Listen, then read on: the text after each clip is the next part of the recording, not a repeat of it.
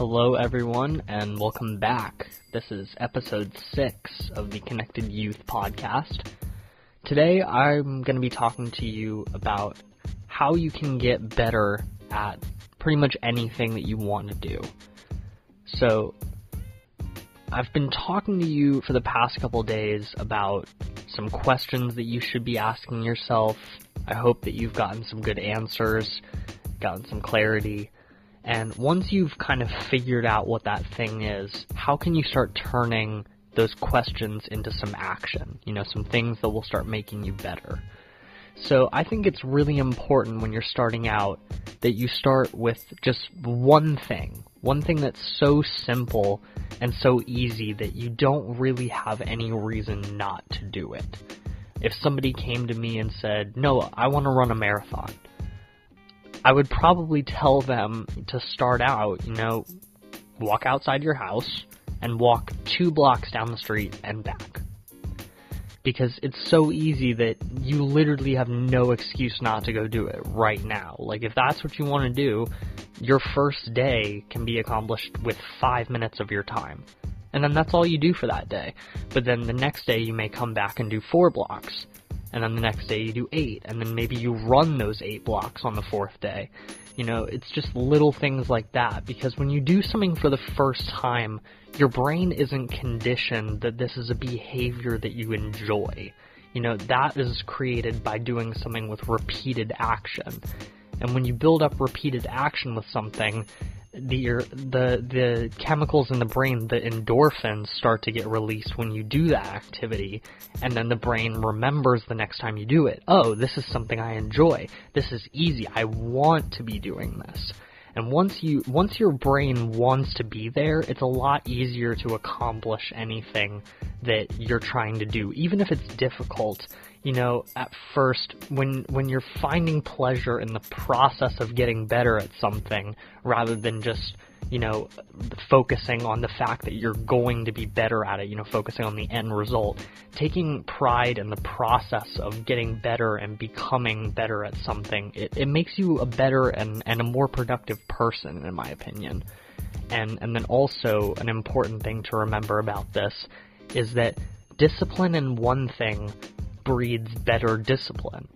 If you get good at doing one thing, even if it's difficult for a bunch of days in a row and you get better at it and your brain starts to exercise the muscle of repeated activity, the next thing that you go after is probably going to be a lot easier to get into. And then from there, you just kind of rinse and repeat it, you know? It's and you do that with as many things that you want to until you're satisfied. You could do that for the rest of your life. I um, I watch a lot of people on YouTube these days who are highly productive people in their fields and they have a lot of practical skill sets. And one of those people I'm really into right now is a guy named Tim Ferriss. He's a he's an author of a bunch of different books and uh, he's a master in the art of of getting good, really good at skills extremely quickly. You know, he masters languages in a couple of weeks, and he can speed read through books in an hour, and he writes hundreds and hundreds of pages when he's writing his books that he never even shows to the public. He's just he's a powerhouse of work in a multitude of different things. And I think the more variety that you have and the more uh, the more diverse you can be in the things that you're good in, you provide more value as a person when you're put in a group situation eventually when you start working collaborative, collaboratively with people. And, you know, the more value that you bring to the table, the more valuable of an asset you become. And eventually that leads to how much you really, you get paid, you know? Pe- people only get paid based on the value of the problem they're able to solve for other people. I want you to think about that. You know, everybody has skills, but not all skills are ranked equally. Plumbers solve a problem. Electricians solve a problem. Mechanics solve a problem but so do rocket engineers, and so do aerospace engineers, and so do scientists and different people like that. It's just the value of whatever you're bringing to the table. And the same thing can be said about entrepreneurship. You know, you could have the most amazing product that changes your life, but if it doesn't, if it's not applicable to everybody and it's not practical to people's lives, you may only sell units to yourself, you know? So you've got to think about raising the amount of value that you bring to the table in the situations when you're around other people. And that will really kind of up your game and it'll make you want to hang out around better people because once you one up all the people in your circle, it's kind of hard to hang around people that are slacking.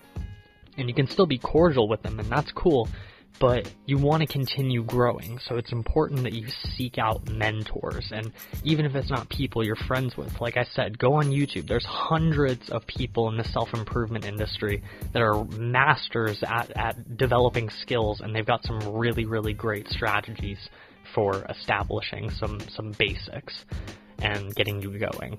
So I think I'm going to end today's episode there.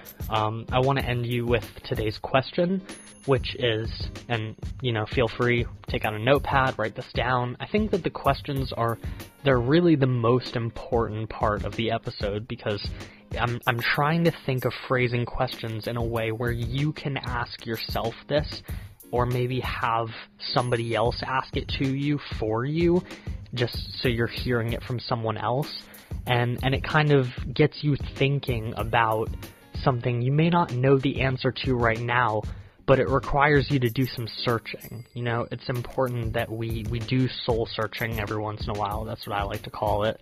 You know, where you kind of tap into the parts of your consciousness and things that you're feeling that you don't really address on a regular basis. That you, if you're being really honest with yourself, maybe it'll kind of bring you some clarity on your situation. Um, but today's question is, what am I willing to struggle at every day? You know, because when you start something, it's probably not going to be pleasurable the first time you do it. It's going to be difficult. I remember the first time I tried writing something. Like I'm I'm not a good writer and I'm not a good reader either. But those are two things that I'm trying to get better at this year as long-term goals. And um you know, it's it's not easy but if you are willing to struggle at it every day, you'll find that the amount of days that you spend actually struggling before you start prospering in that thing, it's very short. You just have to put in the hours and you have to get the little bit of shittiness out of the way before you start seeing some good results. So stick with it, you know? If you're passionate about something, really chase it. And to be honest, fuck what everybody else says. I'm being so serious if you love talking to people and you and you have something to say, you could start a YouTube channel or your own podcast today. And you could do your first episode and after your first episode, the fear starts to go away. You know, it's all about just deciding this is the moment that I'm going to choose to make some action happen and start seeing some results. So I hope you guys arrive at that moment for yourself soon, and I hope that this was helpful and useful to you. Uh, I hope you have a great day, and thank you for listening. Bye, guys.